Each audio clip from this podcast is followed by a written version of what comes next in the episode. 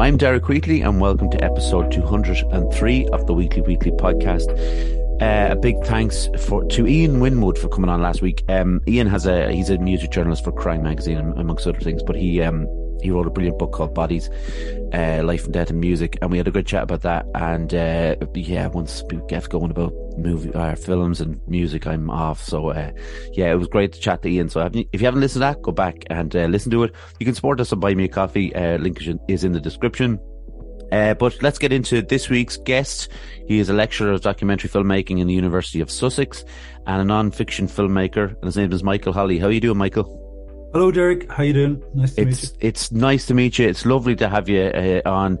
Um, non-fiction filmmaker. I, th- I thought that was the better way to put it, rather than documentary filmmaker. Does it make any difference? I think it does. Yeah. Okay. Um, uh, this is something I kind of come up against with my students fairly often. Um, yeah, I, you know, documentary. When you say that word, I think it carries a lot of uh, weight in terms of presumption. People kind of expect a documentary to be a certain thing, maybe something journalistic. Mm-hmm. Whereas when you say nonfiction, it kind of expands that, you know, like it, it, it can kind of then include uh, maybe more experimental films or hybrid, you know, fiction, nonfiction mm-hmm. also, you know, so nonfiction, I suppose, is anything that isn't fiction, whereas documentary yeah. is very much, you know, documentary. That's yeah, no, that's that's great because because I know obviously I I do I people are still surprised that I do my research, but I do my research, and it did come up when I looked you up. It was kind of it did specifically say nonfiction, so I wanted to get that in. Um, we always kind of start with the same couple of questions, Michael. Um, can you give us a, a history of your upbringing, please? Yeah, okay. Uh, not many people ask me that, you know, so it's nice to be asked, Derek. okay. Um, I grew up in North Kerry in a, a small kind of farming community uh, near Ballybunion, a town called Ballyduff or a village called Ballyduff. Um, yeah, we my my father passed away when I was two. Um, my family are kind of from that area. Originally, they my parents had lived in London and Birmingham for years, and um, came back and kind of settled in Ballyduff. And you know, not long after that, really, my my father passed away uh, tra- suddenly, really, and so my mum was left there with four kids in, and uh, managed to kind of drag us up somehow over the next number of years. Um, and so, you know, I feel like we had a kind of very pleasant childhood there in the 80s and 90s uh, in Ballyduff. Um, and uh, I guess after that, I went, you know, I, I went to secondary school in Tralee, mm.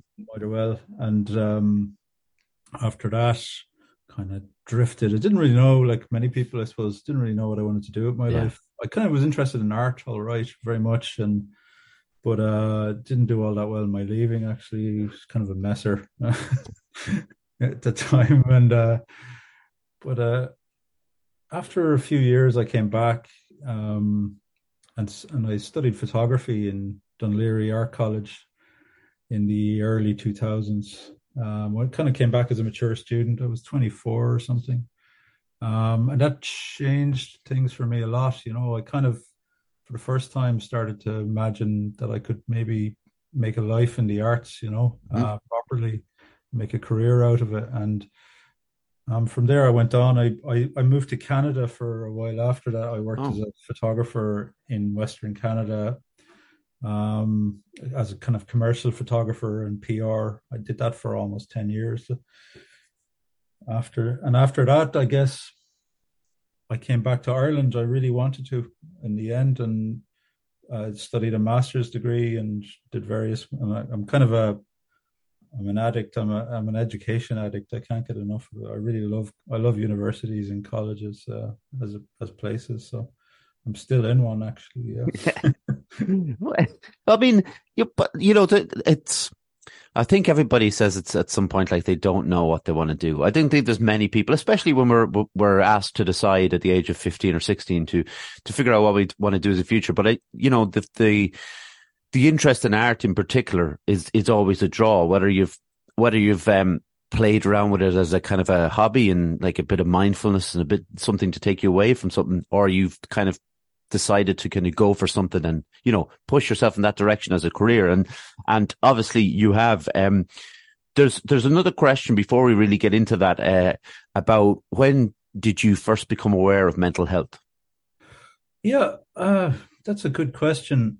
Um, it wasn't something that was talked about when I was Yeah. growing up. You know, um, we never. It, it was never an issue. It was never. Um, it was never part of common conversation. So, I think I first became aware of it when I was in my thirties. Actually, maybe late in my thirties.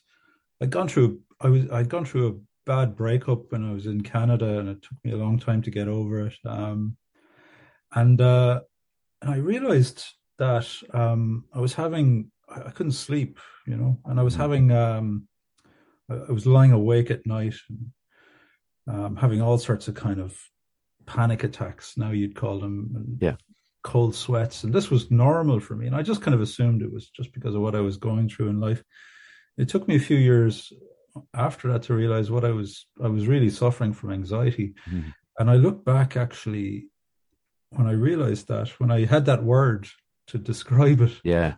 um, and I, I looked back and I realized that I'd probably been going through that since my teenage years, actually, you know, uh, which I and I, but I didn't have the the, the vocabulary to to describe it. Yeah, so I think it's really maybe in the last ten years or even a bit longer that I've started to realize that this is a thing. Yeah. Yeah. It is like you're not the first person uh, to to mention about that idea. We don't have a, a we didn't have uh any language for it when we were young, and so we never could think of anything that we could put on it. So we thought, well, this is like what it's like growing up. Surely we must all suffer from things like this, you know. And it's obviously not that. It's you know, it's great that it's becoming more of a thing in in the in the public consciousness because it's uh, it happens an awful lot, obviously.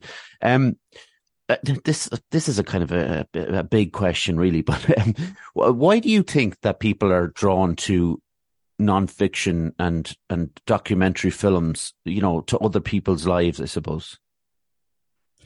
Um, it's a it is a hard question to answer. Um, but I have my own ideas about that. Uh, I think in the last few years, it's become very kind of popular. Maybe Netflix has been a big part of Mhm. that. You know, there's a lot of docu series and true crime things and so on that people are getting into.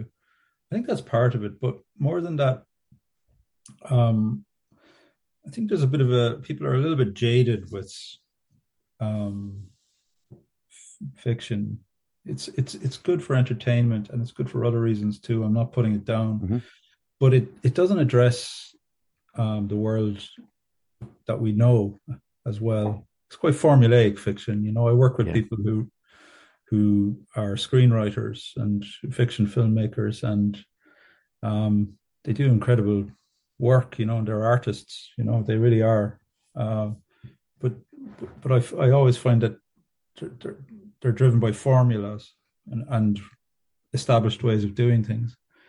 And I think with nonfiction or documentary, whichever you want to call it, uh, it, it speaks more to real life and to real things that have happened. And there's that old cliche of, um, you know, reality is stranger than fiction, and there's there's a lot about that. You know, it, it is. There's things that happen in real life that you could never kind of dream up, you never make up, and that's why it's so compelling. I think to to hear real life stories and to experience real things on screen. So I think people are coming around to that. You know. Mhm. Um, and there is there's something there about it, you know, and um, some of the most profound films I've ever seen are have been nonfiction, you know, things that have stirred me really, you know.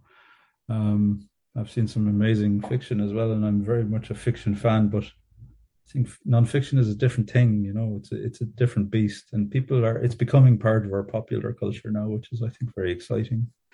I I find with with um with documentaries, for instance, uh, the idea that I will be more experimental in the documentaries I seek out. You know, I'm I'm a particular kind of obviously I love fiction films. I watch films all the time, but I you know there's certain genres that I wouldn't go near. But with documentaries, I find that I will try pretty much anything to see.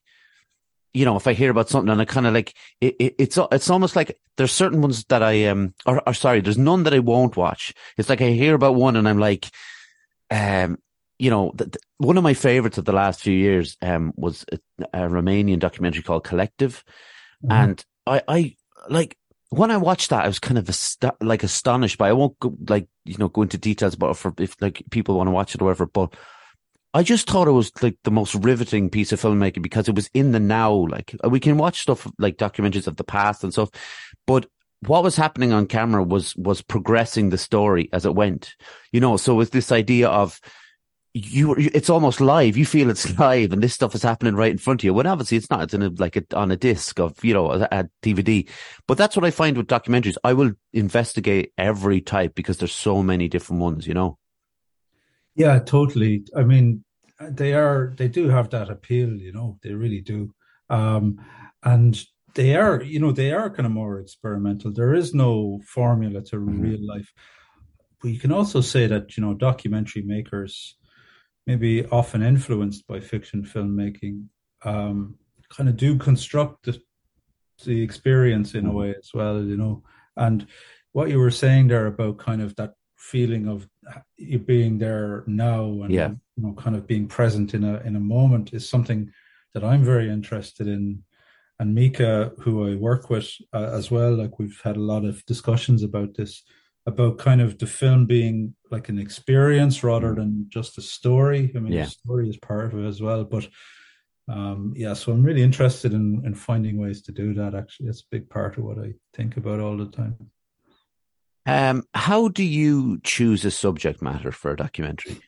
Yeah, that's a good question. Uh, another thing that I can kind of relate to with students. You know, when I mm. give assignments to make films, this is the the biggest one of the bigger stumbling blocks. You know, where do we start? Yeah.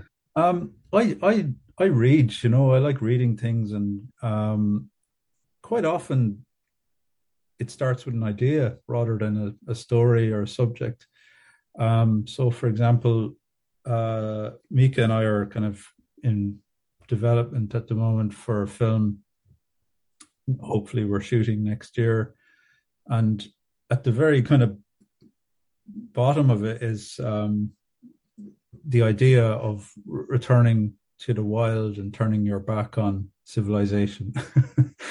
and so we came across this philosopher from Kerry, from North Kerry as well, John Moriarty, who died in the 1990s. Um, very interesting chap. You know, he he did that. He was a professor of philosophy in this in Canada, and he kind of turfed it all in and went to live uh, in a cabin in Connemara. And he wrote then prolifically for the rest of his life about this idea of returning to nature, using the language as a way of um, of kind of helping you to do that, the Irish language, you know, and um, and, and, kind of not not having full faith in science and and giving giving yourself up to mystery and folklore and things. Very interesting. Mm ideas, you know. So we started with that. You know, I was kind of reading John Moriarty and listening to things about him, and came around to this um, guy called Diarmuid Lyng. I don't know if you've heard about him. He's yeah. former Wexford hurler who kind of did that as well. Like he kind of turned his back on certain parts of the world that he didn't feel were very healthy, mm-hmm. you know.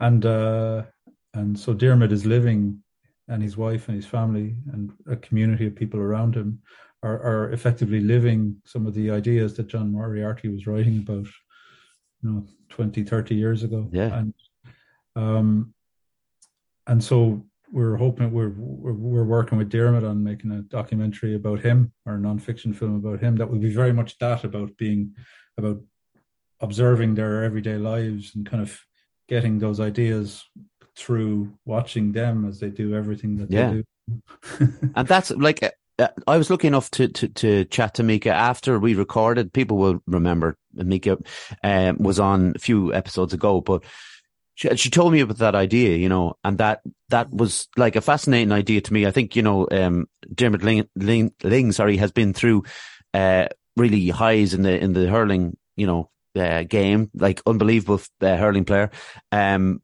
and the stuff that goes along with that, and I know it's, it's, going to be his family involved as well. And I, I love that, like, like you say, that kind of fly in the wall, I guess is kind of uh, a kind of modern way of putting it. But when you were doing the Hungry Hill, so I was lucky enough to see that film at the film festival in Kerry.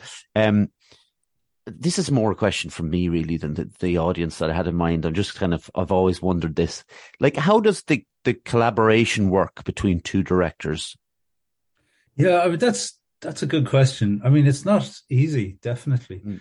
um, but I think in especially with nonfiction or documentary, it's probably very necessary in certain ways.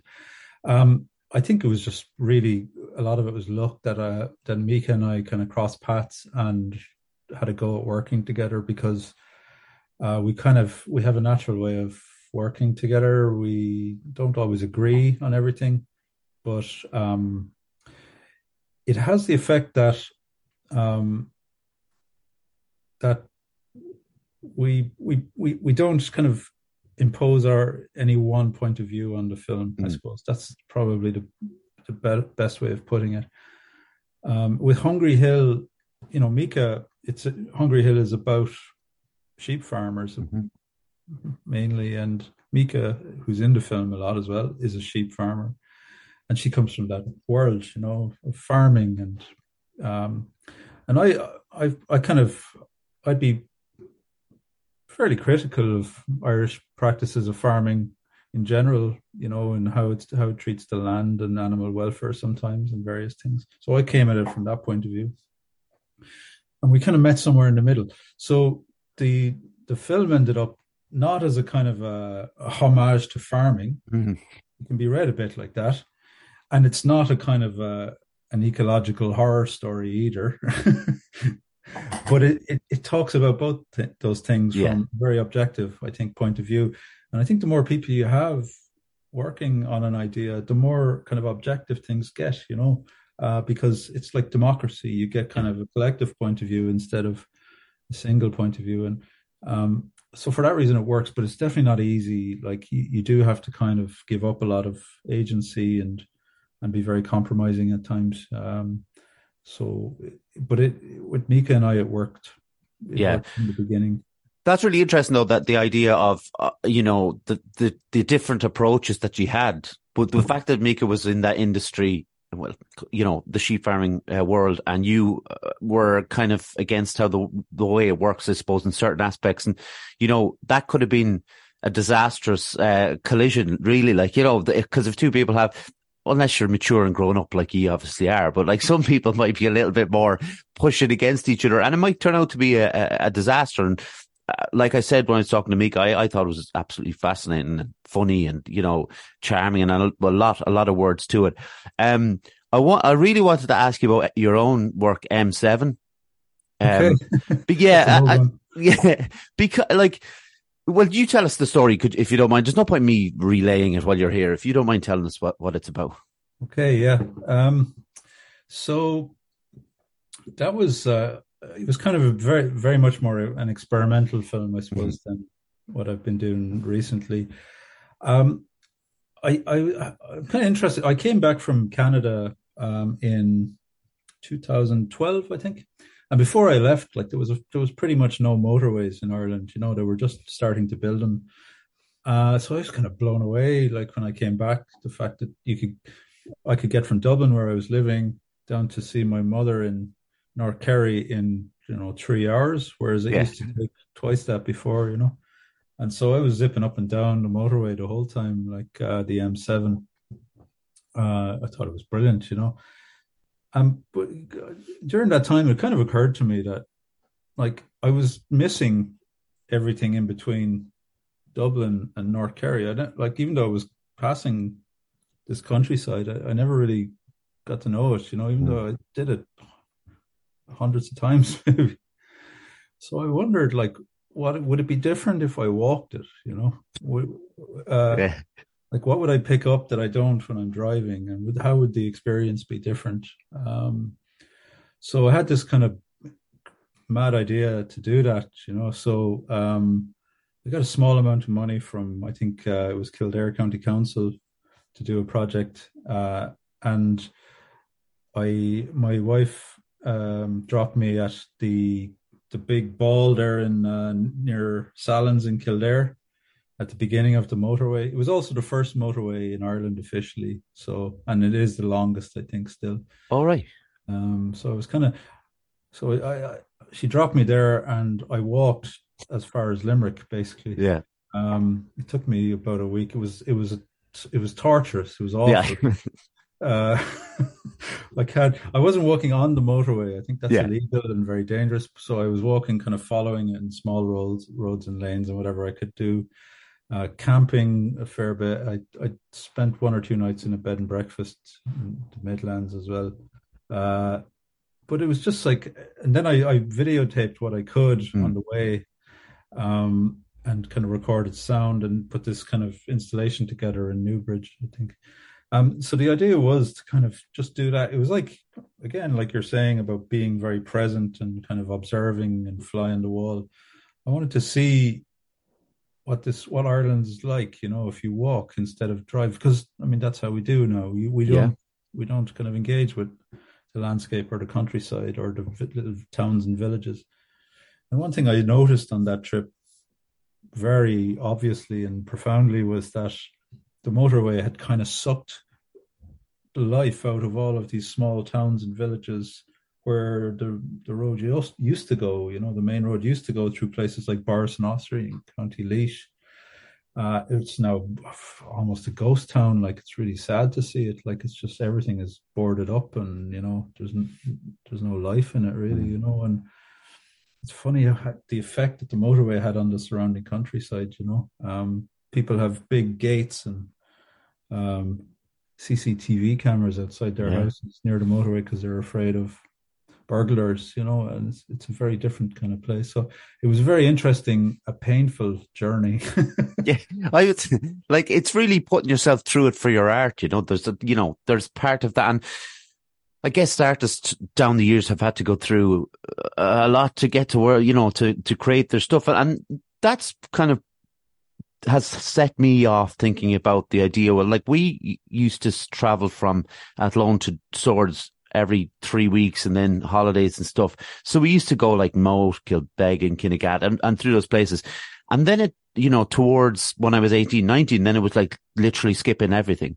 And like you say, just going on this kind of uh, Americanized kind of motorway where there's nothing to view and all those little, um, stops that you had in your mind, like oh, like maybe a pub in Kinnegad, or you know, there was always something that you thought like something was in Enfield, and and um, that's kind of taken away, and and it was it was when I think back at it now, like it was quite a nice thing. Obviously, the journey was longer, and there was, you know, more bends and stuff. And if you've you'd eaten too many biscuits before you left, you mightn't feel very well. But but you know, there was something quite nice about connecting with those towns all those times, and then it became kind of just a straight road with fields either side, quite dull, I suppose.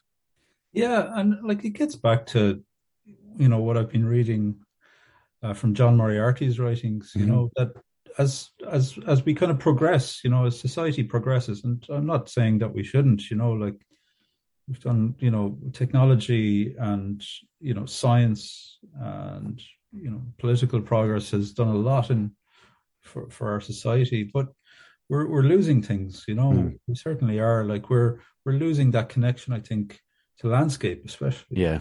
Um, whereas you know, if you're driving from you know Kinnegad to Swords or uh, Tarbert to um, to Dublin or Kildare or whatever before you yeah you would have you, you you kind of feel the bumps in the road the turns mm. you you know you might pass a ringfort or you know a, a well-known pub um, and you you have all these these these landmarks that are embedded in your consciousness mm. you know the countryside you know and even before that, like when people were walking or using horse and cart, you know, that was even more kind of established in.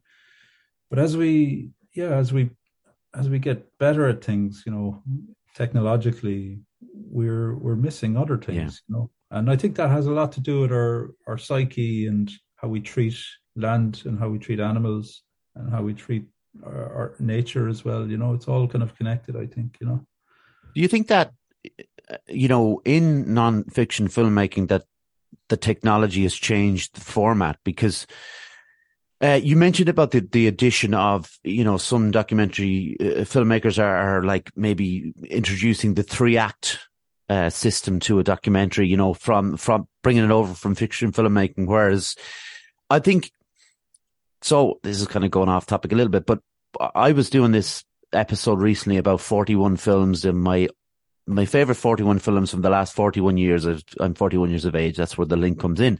but I was proud to to notice at the end there was a lot of documentaries. But uh, in 1985, Shoah came out. You know the the landmark nine hour documentary, and like the way that's put together.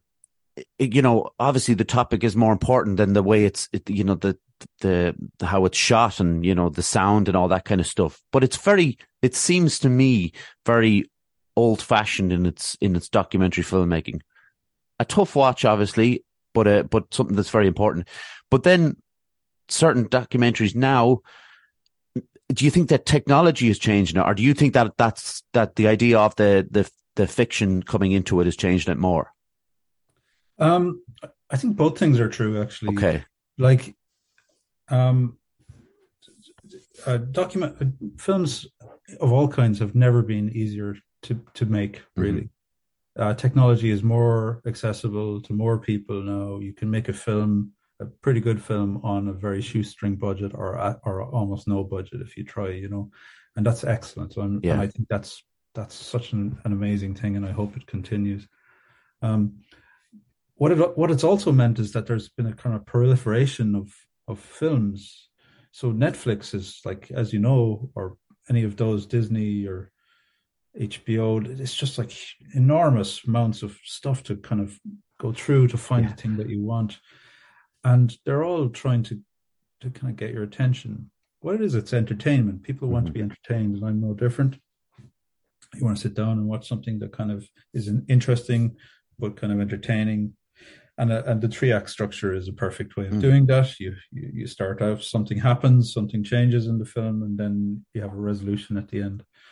Um, but also, technology has has made it so I think that um, documentary is becoming more interesting and more experimental and we can do it in in more interesting ways a very simple example would be gopro cameras mm-hmm. and which we used actually in hungry hill a fair bit and you know using phones and things like that to make so you can bring a gopro camera places that you could just not bring any other camera before yeah. for example you can put it like in hungry hill mika put a gopro into a feeding trough with yeah a bunch of sheep, which is a pretty amazing thing to watch in a cinema when it's on the full screen. Um, and and so what I think it's providing are opportunities to experiment with new ways of of of um, of relaying experience rather than story as well, you know. And um, we're both Mika and I are interested in a group of filmmakers based in the United States who work for a thing called the Sensory Ethnography Lab at Harvard University, and they they're they're doing research on this very thing, you know, about how we can use new technology to rather than tell just tell stories. Stories mm. might be important, but to kind of bring somebody into something, so it's almost like a a full on immersive experience and you know, um, uh, VR might be a part of that, and mm. uh, AR and interactive web-based documentaries and things like that. But it's kind of more of a, a an experience of something than a story about yeah. something. So there's there's some cool stuff happening, yeah. and I'm really excited about it. Technology is a big part of that. Yeah, of course. Yeah, and Netflix they love a drone shot they're they're fascinated by the drone. Every time, like I, I don't watch lots of docu series. I do like I do like the odd true crime, but they always have a drone shot in their films. Like Netflix, they love it, but they do look kind of cool. I'm not like you know having a go, but I just yeah. I just noticed I picked up on this stuff. You know, um, when when someone is you're you like I said, you lecture in the University of Sussex, and you know when someone is coming into learn about documentaries or study documentaries and, and things like that. They, I guess they all have a, um, a predetermined kind of idea of what a do- what they think a documentary is, and I guess you're there to, um, you know, inform them rather than challenge them into what what what's come before, then rather than just watching maybe the Night Stalker on Netflix. You know, there's a little bit more, which is great by the way, but there's more to it than that. Um, is it something that you enjoyed uh, lecturing on documentaries? Yeah, very much. Okay. Um, I do. So I, I, teach documentary practice to both undergraduates and postgraduates, and part of that is about learning about theory and ideas that you know underpin documentaries. so uh, definitely, especially with the the master's students, like the first thing I do because they have one year with us, you know, so and they come in with, like you said, with an established way of mm-hmm. you know thinking about what a documentary is, and quite often that relates directly to journalism and you know about education, I suppose, information, these kind of things, which is important. Um, so from the very beginning, what I, I try to do is to, to to strip a documentary down to its essential elements and kind of try to put away all those preconceptions and then we rebuild it up and also introducing other ideas about how you can do things like make hybrid documentaries or um, you know VR, AR, whatever you know. So different ways of approaching an idea, with the with the underlying principle that what we're trying to do here is um, is communicate mm-hmm. effectively whatever it is you want to communicate that's we're using this medium to do that and everything else is is less important you know conventions are important and when you get into working in the industry you have to be very familiar with conventions of course because that's part of it um, but yeah so I, I do enjoy that i i enjoy kind of getting everybody to take a step back and start to think about the very bare principles of what it is, and then we we build it up after that. You know, it's quite fun. Uh, I have this. I sometimes I like put my own anxieties on on questions, and this is one of them. Uh, so, is there a pressure in like lecturing in this field and also working in this field? Because, like, if you've got certain amount of students who hear Michael Holly's got a new film out. Uh, you know, we must check that out. Do you worry about that kind of thing? Because I would be just constantly thinking about it. I would imagine. Yeah, of course. yeah, um, yeah. My students have been badgering me to to, to, play Hungry Hill at the department. Oh, uh, so I'll be doing it in February. Actually. Oh, really? Yeah. Yeah, and yeah, it does give me anxiety, and it's because I, you know, they they look to me quite often um, as a kind of as somebody who who knows a lot about this, you know, and quite often, you know, I learn as much from students sometimes, but um, and so then, you know, I imagine they'll be quite critical when they watch my film, you know, but um, I think that's just an anxiety. The reality is people are very kind of open to to seeing new things and interesting things. Yeah. So yeah, the work I do, you know, is quite experimental and not maybe not conventional. Uh, in um in most senses, but so I, I always give that as a caveat. I say, look, you know, if you're gonna if you're watching my film, it's probably not something you'd see on Netflix. yeah, yeah. I'll ever see on Netflix either.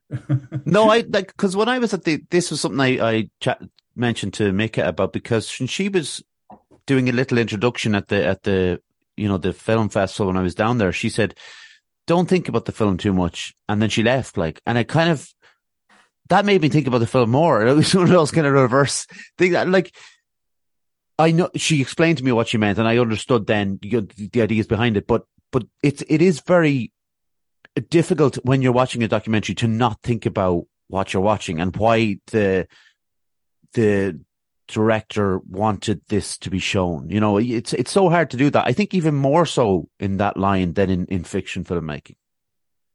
Yeah, yeah. I mean, that's another I think thing that people expect there to be a message always, you mm-hmm. know.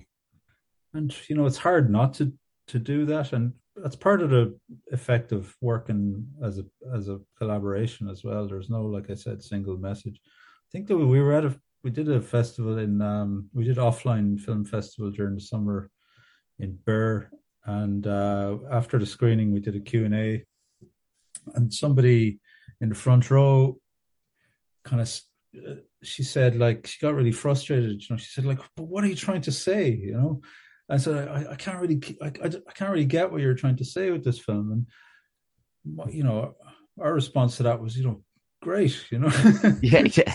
Because we're not trying to like the idea is, I suppose, to kind of show you all this stuff and we put it together, and you go away and hopefully you do think about it mm. afterwards. You know, hopefully it kind of percolates and things kind of. But um, but there is no message. That's hard to do and hard for people to kind of get. I think you know when you are yeah. to watching things in a certain way.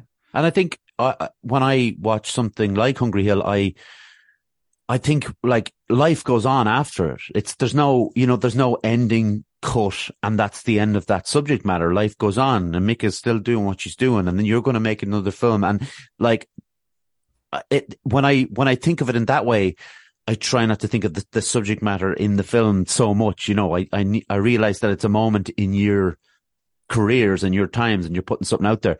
And that, that made me want to really ask about like, what, what was it? Why did you become attracted to the, the idea of making something about, uh, Lily Van Oost, if I pronounced that correctly? Yeah, that's correct. I think it's pronounced Van Oost. In Oost, is it? Yeah. Kind of Flemish, but it's yeah. close enough. Um, yeah, so that that film, which Mika and I worked on together as well. Um, Mika did the voiceover, and we and she wrote it with me. Um, so that's kind of a different part of my life. Again, I work very closely with a group in County Limerick in Askeaton, Sean Lynch and Michelle Horrigan. They have an organisation there, they're called um, Askeaton Contemporary Arts and I've done I've worked with them on lots of stuff over the past maybe 10 years including exhibitions and um, we've made a few films together in the last I think 4 or 5 years we started making a bunch of short films together this um, Lily of the Valley was one of those mm. yeah that's kind of uh, it's all connected I suppose to the things that I'm interested in and that Meek is interested in and mm. that Askeaton are interested in so they produced that and they kind of sent us on the way. Um, Lily was a really interesting character. Mika actually knew her and her family knew All right.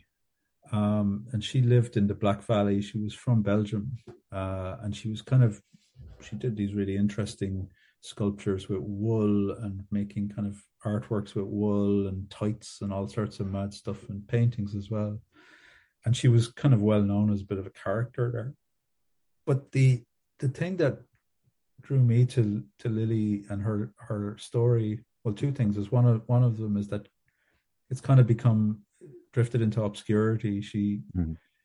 her her her artwork is is held in the national collections also, but there's some of it you can find in a garage, you know, or in there's some in the library in Tralee and things, you know. Oh, really? It's all over the place. There's that, but also that she her work was very much connected with her place, which was the Black Valley, you know. Mm-hmm. And so a lot of the wool that she used would have been kind of pulled off of barbed wire fences or taken from farmers in the area. And she made artworks with this, you know, that became kind of well known in the, in the scene at the time as well. Um, and but she was very much about that place, and her work actually was physically about that place, and everything about her was about the Black Valley. So I was very interested in how that happened, you know, how how she became so kind of embedded in a place and how that kind of seeped out into her artwork. Yeah, she was a very fascinating woman. Yeah, it's it's like I, I like the the kind of the idea of what you've worked with. Well, what we've discussed, anyways. I know you've done a lot more, but but the idea of the person who's maybe not as widely known, but someone who likes to be you mentioned it. Um, excuse me, remember his first name Moriarty, but the but the idea of being away from people and being not not quite reclusive. That's probably a bit of over the top because I think that's kind of takes on the negative kind of thing. But um, where you mentioned about Lily and that you seem to be fascinated by these characters who have, you know, keep their head below the parapet kind of a thing. Yeah, and Ireland is, I think Ireland is a place that attracts this, these type mm. of hmm. people John Moriarty came back. He was from Ireland, you know, but he came back here for that. And hmm. Lily Van Oost, when she came to Ireland in the seventies, that's why she came as well. And there's many examples of that, as you yeah. know, know, especially along the west coast and in West Cork. There's a lot of this this kind of thing where people kind of look to Ireland as a place where maybe it, it is it hasn't been as overrun by by a rush to progress as other places in Europe. And so maybe there is a potential for a connection to landscape and land there that you would that you we've lost in other parts. I mean, Belgium is one of the most highly densely populated countries yeah. in Europe. You know, um, and I'm in the UK at the moment, and the the density of population here is is quite quite remarkable when coming from West Cork. You know, you yeah. these things. And yeah, and I that's why I I always want to keep a connection with the west of Ireland as well, is because it has that feeling about when you're there, you become part of the mud and the the the, the cow shit and whatever. Yeah, it kind of seeps into you. And I think those those people like John Moriarty, Lily Van Oost, and there's plenty others. Um, there's a really excellent artist called Deirdre O'Mahony living in Kilkenny now, and she's done great work in the Burren as well. And these people, um, they're very kind of passionate about that, but but not they don't shout it out either. And uh, a lot of cool artists working in in that respect in Ireland now as well, con- contemporary. Yeah. Um, I I heard the story about Mark Lanegan. He was the if people don't know, he was the lead singer of the Screaming Trees, and then he went to work with Queens of the Stone Age. But uh, he he passed away a couple of years ago, but he, he did move to Kerry before he, he passed away, and he, he was probably more of a poet than than a, a singer, but he was you know it's like Shane MacGowan idea where he's more of a poet than a singer, and that's where he ended up. But I went to see the Queens of the Stone Age a couple of weeks ago, and they mentioned the fact that like he moved to Ireland because he knew he had to be in Ireland, like and and that that kind of that was the the, the height of the description, but when I hear yourself and other people talk about how you can dis- not quite disappear, but you can definitely go to those places where it is small and you you're not bothered and you're not noticed, but you can you can do your art and still you know uh, live as you want to live rather than like you say in the in the whole bustle of of Britain or, or Dublin or all those places. So I I'm quite drawn to those characters too. I find them I find them fascinating. Now Michael, it would be remiss of me not to ask these questions because I always do this to people who are in films or music, whatever. Can you name some of your favorite documentaries? Oh, crikey. yeah, that's a good one. Where do I start? Um, well, I kind of I, I, I collect documentaries, mm. if hmm. you like, um, and a lot part of that is because of the teaching I do, and so the documentaries I'm interested in maybe are um, are useful to me, I suppose, mm-hmm. for teaching. So I've seen a couple just last summer um, that really stand out to me. Maybe I could start with that. I don't yeah. really use favorites, but I have some yeah.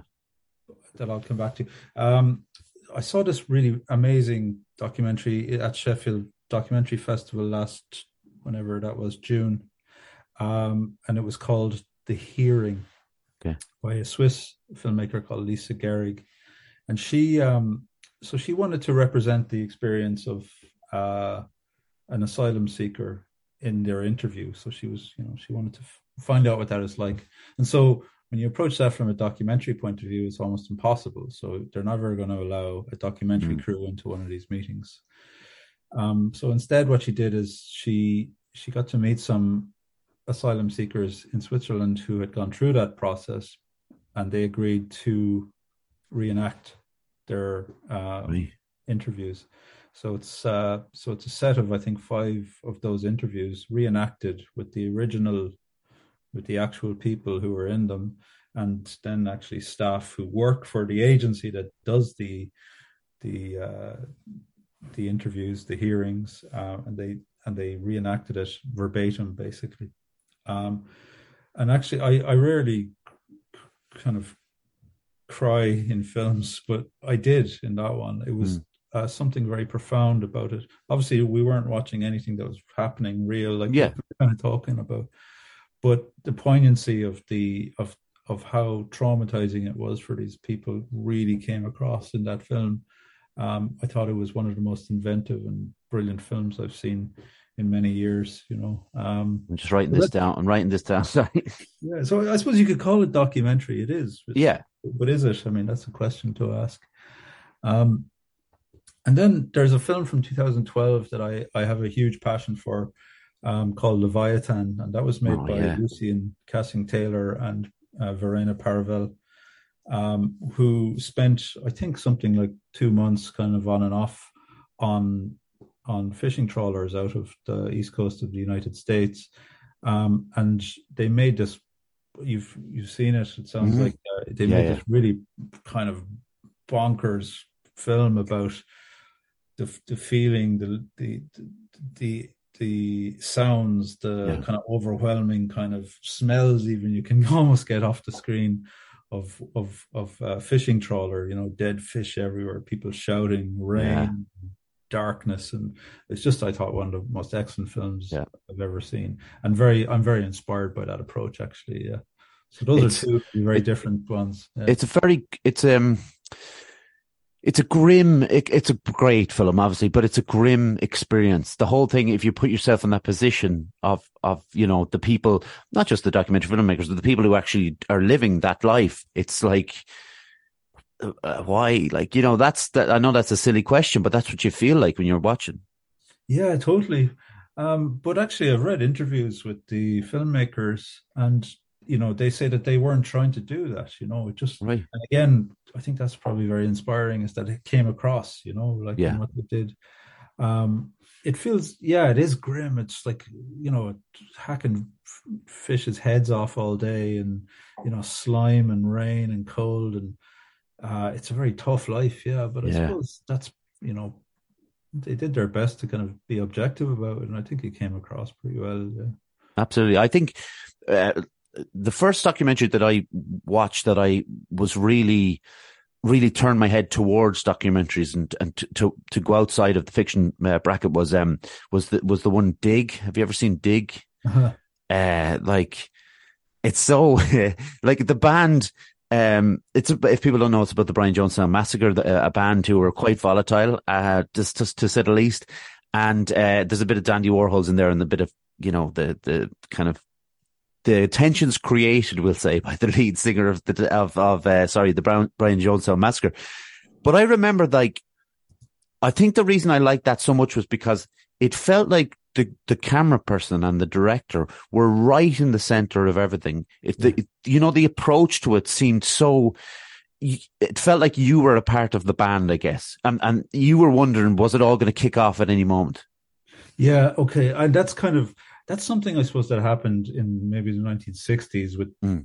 portable cameras, really, when they first started to, you know, 16 mil cameras. Um, and that, and, you know, it's come to that point where we have, you know, that kind of film and GoPros and, mm. you know, things we use and like being right in the center of something. Um, there's the film about Bob Dylan, uh, Don't Look Back as well. Yeah.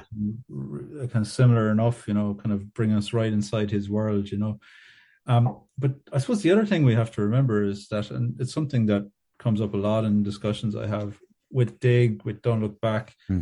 uh, and probably maybe less so with Leviathan, is that when there's a camera present in a situation, no matter how you do it, people are going to start reacting differently. Yeah. This is something that we have to take into account, and that's very much apparent in those two films. You know, uh, uh, in the about musicians. Yeah. because you know musicians are notoriously per- performative anyway. Like, and uh, I thought to myself watching Don't Look Back that there's no way he can be this much of a dickhead. That's that's that's how I felt, and that was just my initial reaction to it. And then, like, obviously, the performative aspect, and he wanted to be, you know, secretive and you know, elusive to certain questions, and he came across as a bit bit annoying, to be honest. Yeah, of course, you know, but he, he was showing off. Yeah, yeah. And that's like that's how that's what he was doing. He was showing off, and I guess that's part of his persona too. But the cameras didn't help, you know. the cameras didn't help. The journalist's questions definitely didn't help. He was very, very prickly on those ones. Um, mm-hmm. I kind of inter. I know what you mean. Uh, someone answered this question very well. Uh, and like you batted away the term favorite because that's a very interesting kind of way of putting it. I always do these lists of my favorite things, but then other people are like, well, I don't like to do favorites, but I suppose maybe the, the most impactful, probably a better way of putting it, um, with regards to documentaries. Um, yeah, okay, that's a good question too. Um, I'll go back to the same filmmakers that made Leviathan. Yeah. Uh, and it wasn't a film per se uh, that I saw, but it was an installation. They did an installation. When was that? Um, 2017, okay. I think, in um, at Documenta in in Germany in Kassel. Um, big big art festival that happens every five years there, and they um, did this really. It, it, was totally slated by the critics, by the way. This okay. thing, but um, like it in terms of impact, it had a huge impact on me. So they did a a, a film about this guy called Issei Sagawa, who was a a Japanese student in Paris in the 1980s. He killed a woman and ate part of her body. Oh yeah, I heard about him. And then he um, he kind of got off with it. He got got away with it, like he on on grounds of insanity, and he made his way back to Tokyo and lived basically the rest of his life there, um, on the proceeds of his crime. So he used to he used to kind of do television appearances, and he wrote comic books, and and it's all very depraved and kind of disgusting. And you know, an absolutely despicable character. So th- th- these filmmakers got access to him, and he's he was dying. He was in his last uh, few months at the time, really, and um, they did this really up close observational film about him. They spent a bunch of time with him doing that. And what, what you're seeing on screen most of the time is his face very up close, um, talking about his fetishes and wanting to eat people and things. It was disgusting. It was one yeah. of the most just, just vile films I've ever seen. Uh, it was in an installation, like I said, in in a, um, think it was in a an old uh, abattoir as well. Oh. They were showing it. Yeah, but it, it's it's very rare that a film will change the way you think about um, film, I suppose. Mm. And that did it for me, you know. I kind of realized that it's a very powerful thing, film, you know, it can be uh it it in terms of elicit, eliciting emotion. And this was nonfiction as well, you know. Um and it made me feel hatred and disgust mm. and fascination all at the same time and it was just uh you know we're we're we're we're kind of we're surrounded by films aren't we and media things you know so it's kind of hard to find something that you'll actually will, will affect you properly. And that did yeah. big way. So I, I was fascinated by that idea like how could it do that to me you know? And so it and again their their methods were really a big part of that you know non-interventionist just kind of they didn't even speak his language. They just let him talk you know and edited it afterwards and it was a pretty amazing thing. Yeah.